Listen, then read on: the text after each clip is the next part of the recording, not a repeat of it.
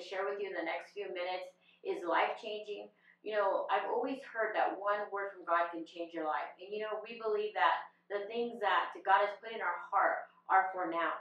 And so I just want to say, to, stay tuned in. We're excited about what God's going to be doing. You know, um, can you believe, Josh? We've been in ministry now 26 years. Amazing. And it has been an amazing ride. And um, 16 years pastoring, we just celebrated September 22nd. Uh, 16 years in ministry, uh, pastoring the best church in Visalia, California. That's my opinion. You know what? Your church needs to be the best church in, in wherever you are. And you know, uh, we're doing this series called Kingdom Concepts. Uh, they're going to be short, but power packed. And so please make sure that you stay till the end because the end is always greater than the beginning. Amen. God has a lot of things for us, you know.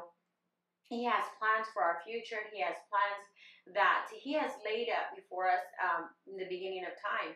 And, you know, uh, we want to talk a little bit about the early years. You know, uh, you know, I'm not going to share how old we are, but there's been a lot of stuff that's happened from the very beginning that we were born, you know, that has brought us to this place right now. We have not arrived. By far, we have not arrived, but we're going somewhere, That's and we're right. going somewhere fast.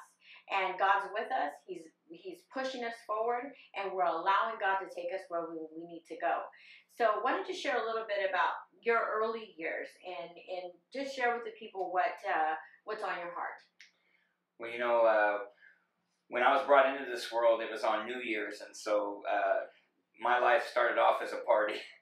And uh, when I was right. much younger, you know, I was 14 months old. We were visiting my grandmother, and I was playing underneath the sink at her house. She had pots and pans and things, and uh, well, she had some cleaning supplies Mhm. underneath the sink, Mhm. and they had this uh, chemical that they used to clean dishes and different things, and it was called lye, and it's kind of like an acid, and uh, That was a common thing back in the day. They they used to have it was like a little red devil thing. They would clean everything with it, I believe. Yeah, it was a white can, blue letters, red top, and just, you know, something that was very attractive to me as a young child. So I bit the lid off the, the can and, and swallowed it, and just immediately uh, it began to eat away at my esophagus, uh, the roof of my mouth, my tongue. And uh, if it wasn't for, for God and a real quick response by the, the first responders, the ambulance got there like three minutes after Wow. that had happened, and they rushed me to Children's Hospital, and that right there was the beginning of a very long healing process to where I, I can't even remember how many surgeries I've had because in going forward, all of the scar tissue in my throat um, would begin to constrict to where I'd start losing my ability to be able to breathe, and my breathing was becoming labored. And uh, so they would have to go in and dilate uh, the throat by stretching it. And I was having to do that like every two weeks, uh, twice a month, once a month, every other month, you know, until I was uh, 12 years old. I had to continue to go in and have that dilated because of the scar tissue. Now, did that uh, restrict your talking in any way while you were growing up, or your speech at all? Because I know that your uh, tongue, you only have half a tongue, and you have a hole in the roof of your throat, of your um, what is it, your palate. Did that restrict you from talking young? Did you learn how to have to learn how to talk, or you were only 15 months old when it happened? So, did your mom share with you? Was it long in talking, or, or were you basically at the age you, you were supposed to talk? Did you talk?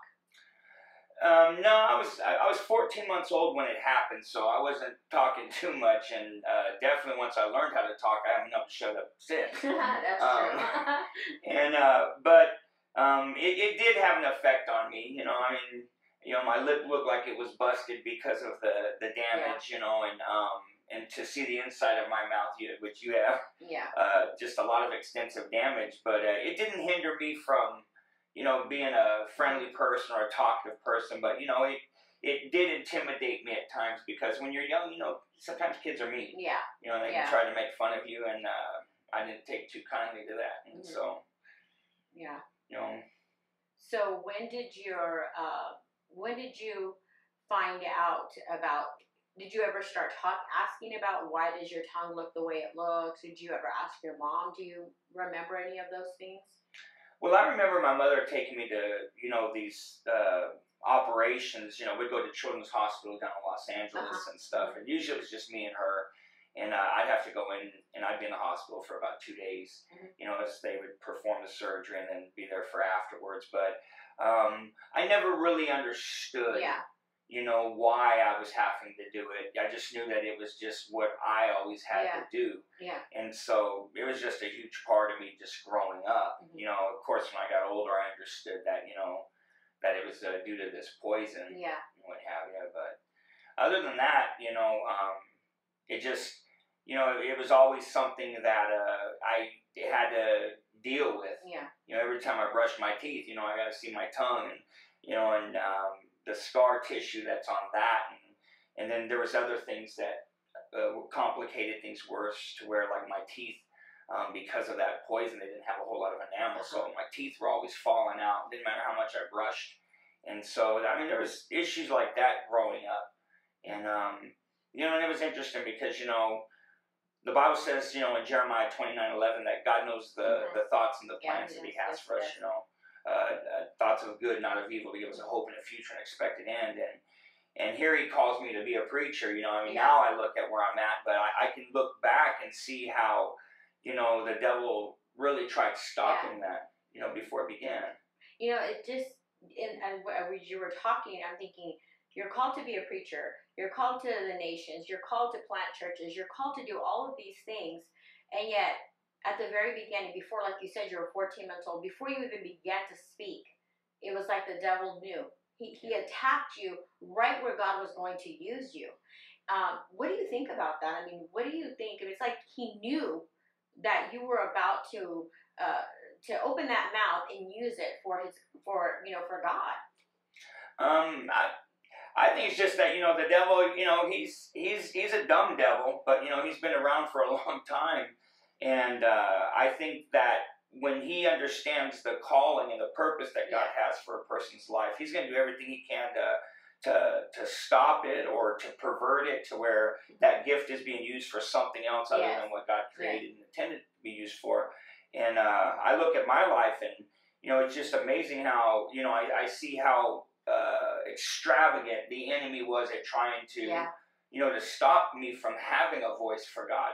Uh, you know, the intimidation of you know having the scar tissue and being a little bit different in that respect.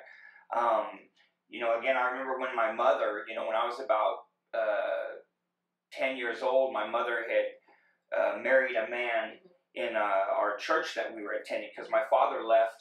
You know, when I was five years old, he had left my mother to raise me and my two brothers. So she had to raise you alone, having to go to hospitals and doctors and everything pretty much by herself because he was gone at five and you were in and out of hospitals till you were twelve. Yeah, my mom had to be everything, and and you know we were on welfare and you know living in a trailer and different things, but my mother always told us that God wanted better for us, and so you know she'd take us to church, and you know, and uh, while we're at school, you know, she would be uh, going to school herself. I remember her, you know, going to college and working in the evenings. You know, she worked herself off of welfare because she wanted us to have a better life, and um, and as I was saying, you know, uh, there was a a man that she had met, and he seemed like a nice guy, and you know they got married, and uh, within a month, you know, we just really began to see a side of this guy that we'd never seen before, and uh, and one day she was at work, and I went to the refrigerator to grab a glass of milk, and this guy just went ballistic on me,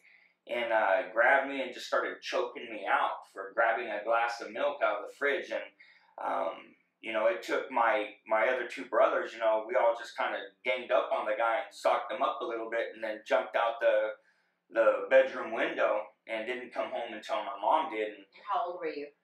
I was about ten years old, and um, you know, and she that that marriage didn't last a month. You know, she after that situation, you know, she uh, divorced and got got the marriage annulled. But you know, I, I look back and it's like even then, you know, it's like I see how the devil's just constantly tried stopping me from being able to have a voice because my voice is used for the Lord. It's used to build His kingdom, and you know, God says He uses the weak things of the world to confound the wise Yes. you know, and he he takes you know uh, something you know that others would dismiss and see a disability or limitations, but God looks at us and He goes, "Man, there's possibility Yeah. there," you know, and so it's it's it's had its challenges. Yeah. So I know that you had surgeries all the way till you were 12, but I didn't meet you till we were 18. And I remember um, when you were about 20, um, things came up again from what happened when you were young. Can you tell us a little bit about that? Well, I remember I got sick as a dog, and Yes, it was summertime, and I remember I was running a, a 102, Mm-hmm. 103 fever, and uh, just couldn't shake it. And Yeah. going to work 16 hours because uh, I don't let you stay home from work. Yeah, strong work ethic, and uh, just kept working hard. And you remember I was having night sweats. Yes. I, I would, I'd sweat so much I'd, I'd sweat through our mattress on our bed. It was very gross. And, uh, very, very yeah. gross. I lost 40 pounds in two weeks Yeah. Um, from this, and uh, we didn't know what was going on. Finally, when I went to the doctor, uh, they said they discovered a mass in my lung. Yes. And long story short, we went to Phoenix. Uh, they wound up going in there and, and removing it. And what they said was that they believed that some of that lye from when I was a child had gotten into my lung and uh, eventually caused uh, the lower part of the bronchi to shut down. And so that's what had caused that. And, you know, it's it's just interesting how you know these things Yeah. continue to go along that line. You know, you got to have your lungs to be able to breathe. You know, Yes. you got to be able to have breath to be able to talk, and Yes. you know, just those challenges. Yeah, it's like the devil knew way back when. Uh, attack his voice, attack his throat, attack his lung. He won't be able to speak. He won't be able to preach because when that happened, we weren't walking with God yet. No, we weren't. But you know, I remember after being saved, asking God about that, just saying, God, it seems like the devil had a heads up, Mhm. you know, on my calling. And I remember the Lord told me, well, well, when did Satan fall? And I said, well, you know, Jesus said he's seen him fall like lightning to the earth. And and uh, the Lord told me, He said, you know, when I created my plan for you, He said it was before the foundations of the world, before you were in your mother's womb. Yeah. He says, you know, I called you and created you, and He said Satan was in that throne room when he was Lucifer, and he heard everything that I spoke over your life, what you would be, what I called you to do. He said, and that's why he said it seems like he had a heads up because he did, Yeah. you know, and so, you know, having that kind of understanding, it really brought me into a, a place to where I see that, you know, with the devil, it's just business, it's not personal. Yeah. He wants to keep us from fulfilling that purpose that God's given us because when uh, life has no purpose, life has no meaning. That's right. You know, we've all been created to do something for God, and um, Satan's going to do everything he can again to try to hinder that or to try to pervert it. Mm-hmm. And for me, I just had to learn to press forward and realize that no, I, I've been called to, to be a voice for That's the right. Lord, and uh, together we do a pretty good job of uh, making His voice heard through us. Yeah. You know, and so I just uh, thank God that you know He steps in and helps. And sometimes you know people find challenges in their lives and they don't understand why Yeah. things have happened. But I think it comes down to understanding that God wants to help each and every one of us. And there's nothing that's too big or too small that He can't fix, that He can't change. And it doesn't matter how bad the enemies come against your calling. There's always something good that God places Yes, in your yes. future. Yes. You know, God always wants to fulfill what He originally created you to do. He doesn't have a plan B for your life. That's right. That's right. You know, He wants to see His original purpose fulfilled, and so uh, it just it's awesome to look back at life and see, you know, all the events that have taken place, the good and the bad. But every one of those things have been used by God to help bring us Yeah. to where we're at right now, and the enemy can't stop it. No. But you know, you allowed those things that the enemy tried to do to propel you into your future. You know, maybe you're watching us right now and you're you're thinking, you know, yeah, all these things have happened to to stop me from what I'm doing. But you have a choice, just like we did. You know, take those things that the devil tried to do and allow those things to stop you, to uh, derail you, uh, to kill you. Or you can say, you know what? those things are going to push me forward and i'm going to allow god to uh, use them to do to do his work and that's what we've done Amen. And we just want to encourage you, you know, that God is with you and He is for you. And Yes. regardless of what storms have come against your life, I'm telling you, I read the back of the Bible and uh, it's a happy ending. Amen. We win. And uh, God wants you to have absolute victory. And, you know, when we went through these things, we didn't have the Word of God. We didn't understand what was going on. We were just uh, two souls drifting in a sea of trouble.